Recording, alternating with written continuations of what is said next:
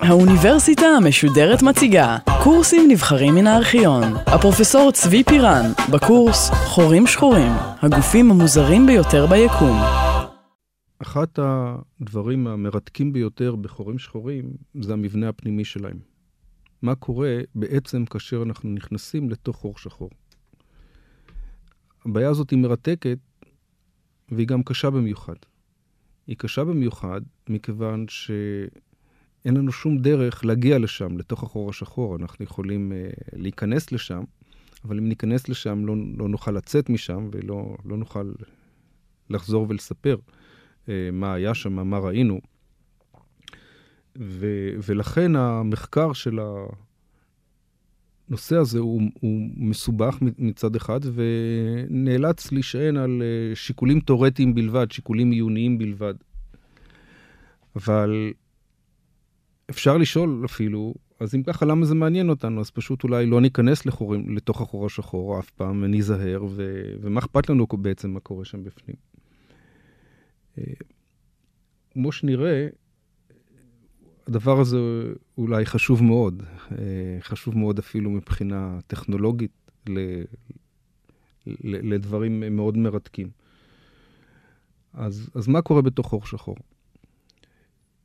דבר אחד אנחנו יודעים די בוודאות מהמשפטים של הוקינג ופנרוז, משפטי הסינגולריות ש, שכבר דיברנו עליהם, שבתוך החור השחור חייבת להיות נקודה או אזור מסוים סינגולרי, אזור שבו אה, הצפיפות היא אינסופית, אזור שאם מגיעים אליו אה, אנחנו נהרסים ו- ונעלמים ו- ו- ו- ונטחנים ל- לחתיכות קטנות ו... ו- ו- ו- ו- וזה, ואיום ונורא להגיע לשם. אז, אבל מה, איפה, איפה, איפה בדיוק נמצאת הסינגולריות הזאת, והאם אפשר להתחמק ממנה, ומה מה קורה כאשר אה, מישהו מתקרב לשם? המודל הראשון והבסיסי ביותר, שעליו הייתה מבוססת האינטואיציה הראשונית שלנו לגבי כל המבנה של החור השחור, הוא החור השחור של שוורצ'ילד, שהזכרנו אותו כבר בהרצאות הקודמות. הוא החור השחור הפשוט ביותר שקיים. חור שחור שיש לו רק מסה. ובחור השחור הזה, המבנה הפנימי הוא מאוד מאוד אה, נוקשה ו- ופשוט. הסינגולריות נמצאת במרכז, בדיוק במרכז של החור השחור, ואי אפשר להתחמק ממנה. ברגע שעברנו ועשינו צעד אחד לתוך החור השחור, אנחנו נשאבים ו... חייבים לנוע לעבר הסינגולריות הזאת, ותוך זמן בדרך כלל קצר מאוד, נגיע אליה, בדרך, עוד לפני שנתקרב אליה, נתרסק לרסיסים, והרסיסים שלנו יגיעו לתוך הסינגולריות הזאת תוך אה, אותו זמן אה, קצר. אה, הסינגולריות הזאת היא סינגולריות שנקראת סינגולריות חזקה, או אולי שם יותר טוב בשבילה זה סינגולריות מרסקת.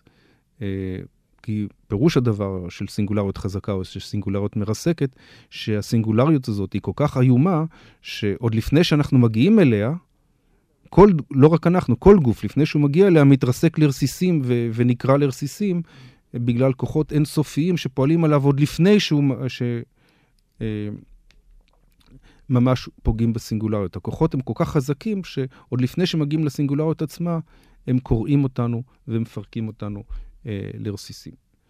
אז זה היה המבנה הפשוט ביותר והרגיל שרובנו, אה, רוב החוקרים של החורים שחורים מכירים אה, בעצם מההתחלה, כי זה המבנה הפשוט ביותר.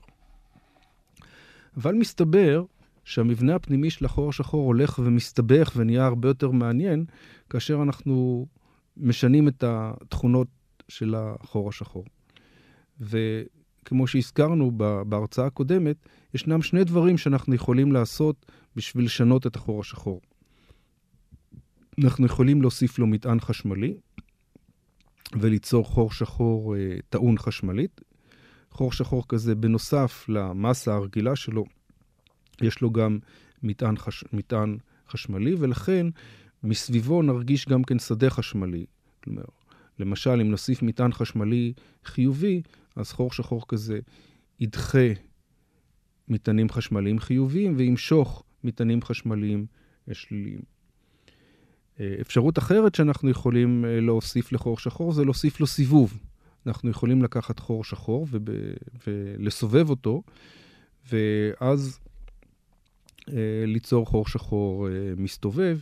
מבחינה מדעית אנחנו אומרים שאנחנו מוסיפים לחור השחור תנע זוויתי. מבחינה מעשית כל מה שאנחנו עושים זה פשוט מסובבים אותו, ואפשר לעשות את זה די בקלות על ידי זה שאנחנו זורקים עליו חומר שמסתובב בעצמו. אם אנחנו לוקחים חור שחור שעומד במקום, חור שחור רגיל של שוורצ'ילד, וזורקים עליו חומר לא בדיוק ישר פנימה, אלא קצת הצידה, כלומר, בצורה שהחומר שנופל על החור, על החור השחור הוא מסתובב, אז הסיבוב של החומר שנופל על החור השחור גורם לחור השחור להתחיל אה, להסתובב אה, בעצמו. אה, ועל ידי כך אנחנו יכולים ליצור אה, חור שחור מסתובב, ואנחנו יכולים לעשות גם וגם. אנחנו יכולים לזרוק גם מטען חשמלי וגם סיבוב וליצור חור שחור שיש לו גם מסה, גם משקל, גם מטען חשמלי וגם סיבוב. שלושת הדברים ביחד. אז זה, אלה הדברים המסובכים ביותר שאנחנו יכולים אה, לעשות לחור שחור. מסתבר שהמבנה הפנימי של אה, חור שחור טעון או חור שחור מסתובב שונה לחלוטין מהמבנה הפנימי הפשוט יחסית ש... של חור שחור מסוג שוורצ'ילד, החור השחור הרגיל. קודם כל, הסינגולריות לא בדיוק נמצאת באמצע, היא נמצאת טיפה בצד, בצורה כזאת שחלק מהדברים שנופלים לחור השחור יכולים לפספס את הסינגולריות, יכול, לא, לא בהכרח חייבים להגיע אליה. זה אבל עדיין החלק הפשוט יותר. מסתבר שאם אנחנו מפספסים את הסינגולריות בחור שחור כזה, ולא בדיוק פוגעים בה, אז אנחנו עוברים בעצם דרך החור השחור ויוצאים למקום אחר. חור שחור כזה הופך להיות למשהו לגמרי אחר. במקום חור שחור שאליו, שבו אנחנו רק נופלים לתוכו וחייבים להתקל בנקודה הסינגולרית, זה מין חור שחור שבו אנחנו יכולים לעבור דרכו. זה הופך להיות פתאום למעבר, והמעבר הזה מעביר אותנו אם אנחנו מצליחים להתחמק מהנקודה הסינגולריות הגרועה שנמצאת שם, המעבר הזה מעביר אותנו ויכול להוציא אותנו למין יקום אחר. כלומר, החור השחור כזה הופך להיות פתאום מדבר איום ונורא שאולי זה הדבר הכי גרוע שיכול לקרות לנו, ליפול לתוכו, לדבר הרבה יותר מרתק. זה פתאום נפתח, נפתחת פה אפשרות שאנחנו ניכנס לחור שחור כזה, ונצא בכלל במקום אחר, אולי ביקום אחר, או אולי, דבר שמעניין לא פחות, במקום אחר ביקום שלנו. זאת מין יציאה, כלומר, אנחנו נכנסים פנימה ואנחנו נפלטים החוצה לאיזה מקום אחר. לא ברור מה זה המקום האחר הזה. אה, אפשרות אחת, כמו שהזכרתי, זה יציאה ליקום בכלל לעולם חדש לגמרי. ואפשרות שנייה, זה שדרך חור שחור כזאת, כזה נוכל לעשות מין קפיצת דרך ולהגיע לנקודה אחרת ביקום שלנו. כלומר, אנחנו יכולים לדמיין לעצמנו מין אה, מסע בחלל, שבו אנחנו נוסעים בחללית שלנו, ועכשיו במקוון במקום להיזהר מהחור השחור, אנחנו נכנסים לתוך החור השחור. בתוך החור השחור אנחנו נזהרים מאוד במסלול שאנחנו בוחרים בתוך החור השחור. אנחנו בוחרים נתיב שלא מפנה אותנו לעבר הנקודה הסינגולרית, אלא מאפשר לנו לעקוף את הנקודה הסינגולרית. אנחנו עוקפים את הנקודה הסינגולרית הזאת ש, שקיימת שם, שמאיימת עלינו, ופתאום אנחנו מוצאים את עצמנו נזרקים מהצד השני של החור השחור לאיזה יקום חדש, או אולי מוצאים את עצמנו בנקודה אחרת לגמרי ביקום שיצאנו ממנו ושהתחלנו ממנו. עכשיו, האפשרות הזאת, מובן שהיא מלהיבה מאוד uh, את הדמיון, מכיוון שהיא היא, היא בעצם מכילה בתוכה כמעט אינסוף אפשרויות. דרך אחת, אפשרות אחת מרתקת מאוד, זה אפשרות ל, למסע בחלל.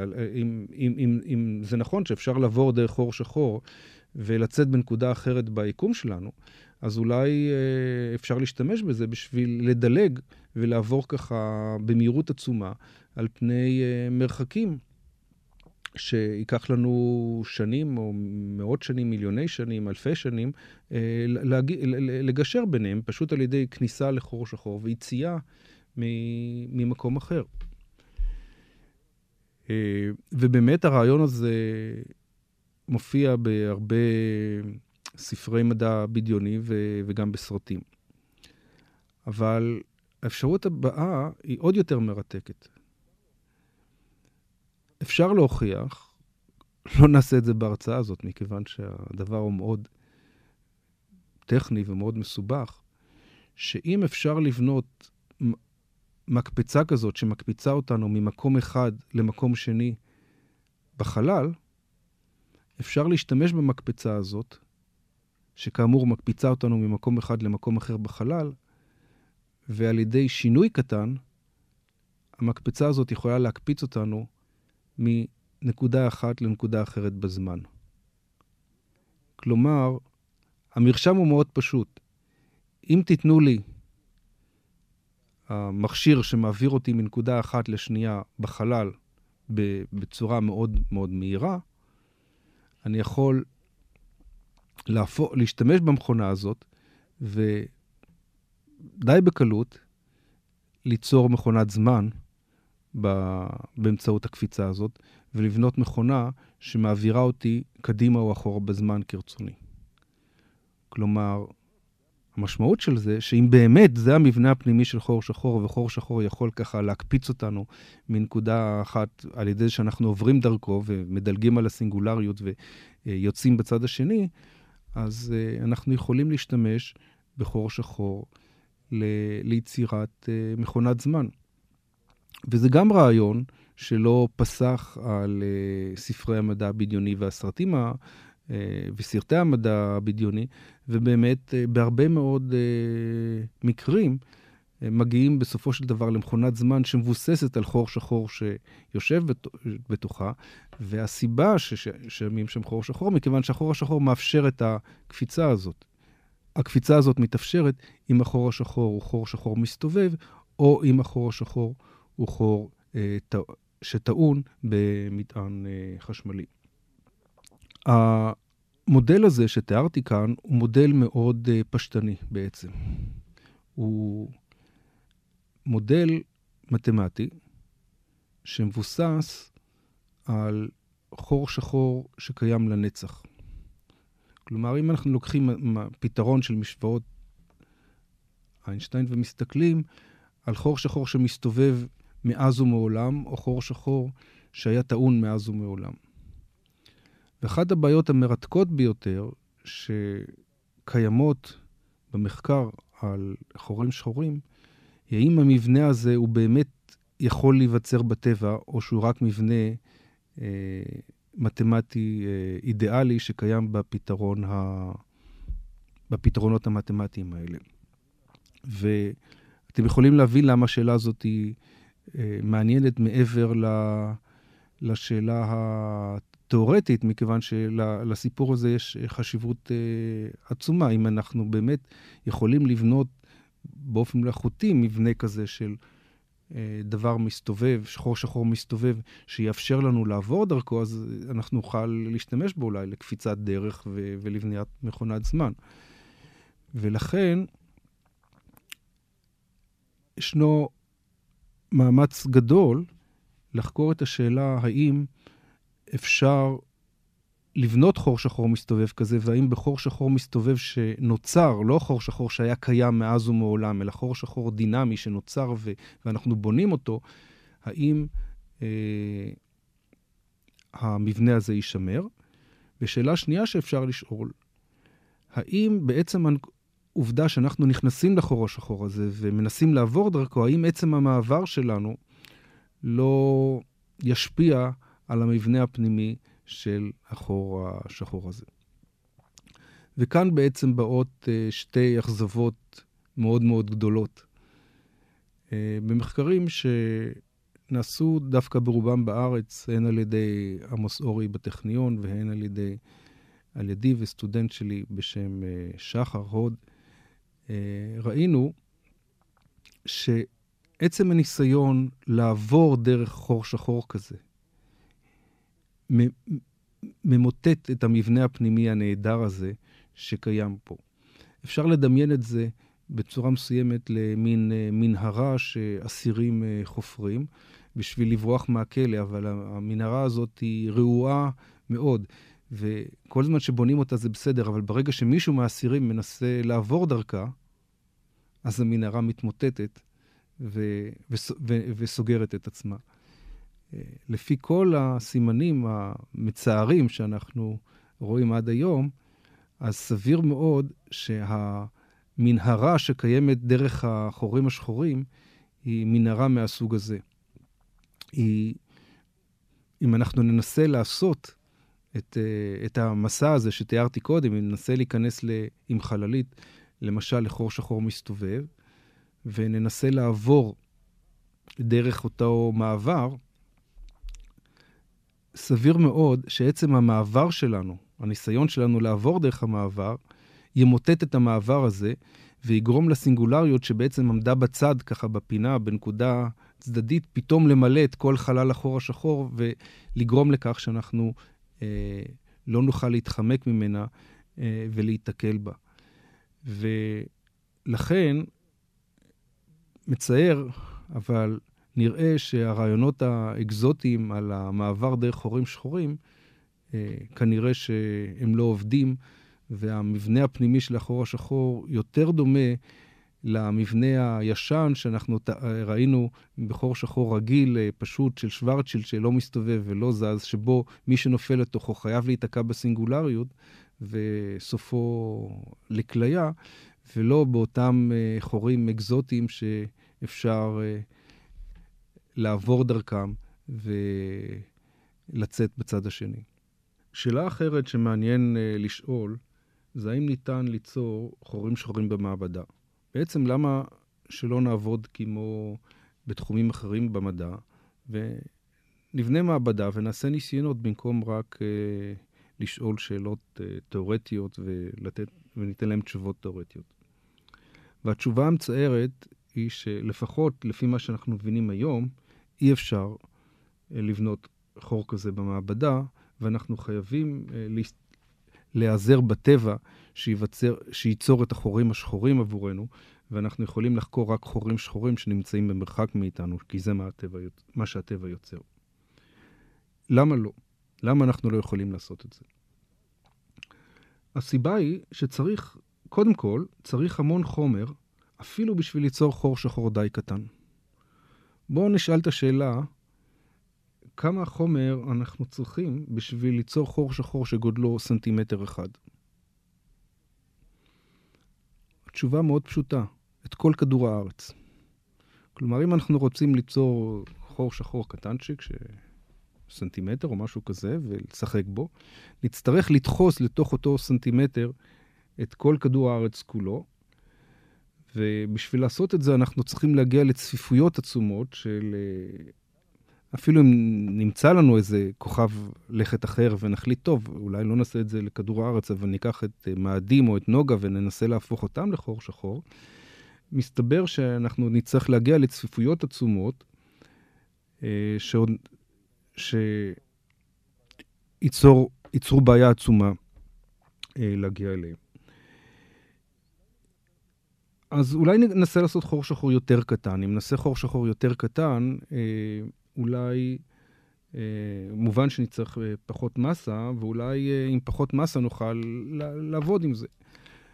אז בואו נשאל את עצמנו כמה חומר אנחנו צריכים בשביל ליצור אה, חור שחור שהגודל שלו כמו הגודל של הגרעין של האטום.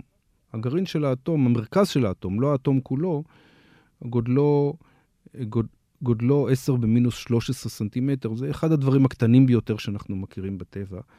אה, אז כמה חומר אנחנו צריכים ליצור, צריכים בשביל ליצור חור שחור, שהגודל שלו כגודל גרעין אטום. התשובה לזה היא 10 ב-15 גרם, או במילים אחרות, ביליון טון של חומר. כמה זה ביליון טון של חומר? שני מיליון משאיות של 50 טון. משאיות ענקיות, כן? ש... של עפר. כמה זה שני מיליון משאיות של 50 טון? אם נסדר את המשאיות האלה בטור אחת אחר השנייה, נגלה שהמשאיות האלה יקיפו בדיוק את כדור הארץ. שורה של משאיות כאלה אורכה 40 אלף קילומטר, פשוט כהיקף כדור הארץ. אתם רואים איזה כמות עצומה של חומר צריכים רק בשביל ליצור חור שחור כל כך מזערי. ונניח שנוכל למצוא את uh, כמות המשאיות האלה ונוכל לארגן את הסיפור הזה. האם נוכל לדחוס את כל החומר ל- ל- לנפח כל כך קטן? וכאן זאת בעיה שהעסיקה את ווילר, אותו ג'ון ווילר שהיה מהוגי הרעיונות של החורים השחורים, ו- ו- וחבריו בשנות ה-60. והבעיה שהם העלו זה הבעיה שקיים מחסום, מחסום שאנחנו באופן טכני קוראים לו מחסום פוטנציאל, שמונע מאיתנו לבצע את הדחיסה הזאת. מה זה מחסום הפוטנציאל?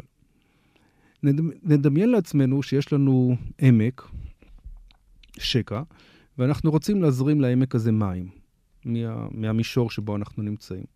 אז זה מאוד פשוט לפתוח צינור, והמים יזרמו באופן טבעי לעמק, לתוך, ה, לתוך השקע הזה.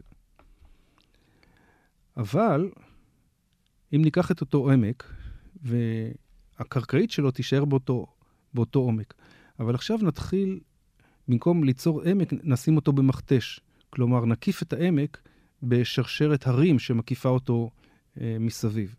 ואנחנו נמצאים מחוץ להרים במישור. אנחנו רוצים להזרים את המים לתוך העמק אבל עכשיו, למרות שהעמק הקרקעית שלו נמוכה מאיתנו, הדבר מתחיל להיות מסובך. כי לפני שהמים ירדו לתוך העמק, הם, אנחנו צריכים להעלות אותם לפסגת ההר אה, לפני כן. והפסגה הזאת, אם היא מספיק גבוהה, יכולה למנוע מאיתנו להזרים את המים מעל הפסגה ולהגיע, אה, להביא אותם לעמק. זה בעצם הדימוי של מחסום פוטנציאל, אותו מחסום של הרים שמונע מאיתנו להגיע לעמק, למרות שבאופן עקרוני העמק נמצא מתחתנו ו- וקל, ו- ו- ו- וזה אפשרי ל- לרדת למטה ולהגיע אליו. אבל ההרים יוצרים מחסום מסביב. אה, אותו דבר בדיוק קורה, או דבר אנלוגי קורה, כאשר אנחנו אה, רוצים ליצור חור שחור במעבדה. הצ... הצפיפויות שדרושות בשביל ליצור חור שחור הן כל כך עצומות, שאין לנו שום דרך לדחוס את החומר, גם אם נצליח להשיג את כמויות החומר העצומות שאנחנו צריכים, אין לנו שום דרך לדחוס את החומר לצפיפות כזאת גדולה, ו... ש... ו... שאותה, לה אנו זקוקים בשביל לה, להגיע לחור השחור. ברגע שאם נבצע את הדחיסה, אם, נ, אם נצליח לבצע את הדחיסה, אז החור, שחור, החור השחור ייווצר מעצמו, כי הגרביטציה תדאג כבר ליצירת החור השחור. הבעיה שלפני שהגרביטציה תהיה מספיק חזקה בשביל ליצור בעצמה את החור השחור, אנחנו צריכים לעזור לה, ולעזור לה אנחנו צריכים לעשות את זה על ידי דחיסה נוראית של החומר. ווילר וחבריו הראו כבר בשנות ה-60 שאין שום דרך טכנית שאנחנו יכולים לדמיין אותה היום בשביל ליצור את הדבר הזה.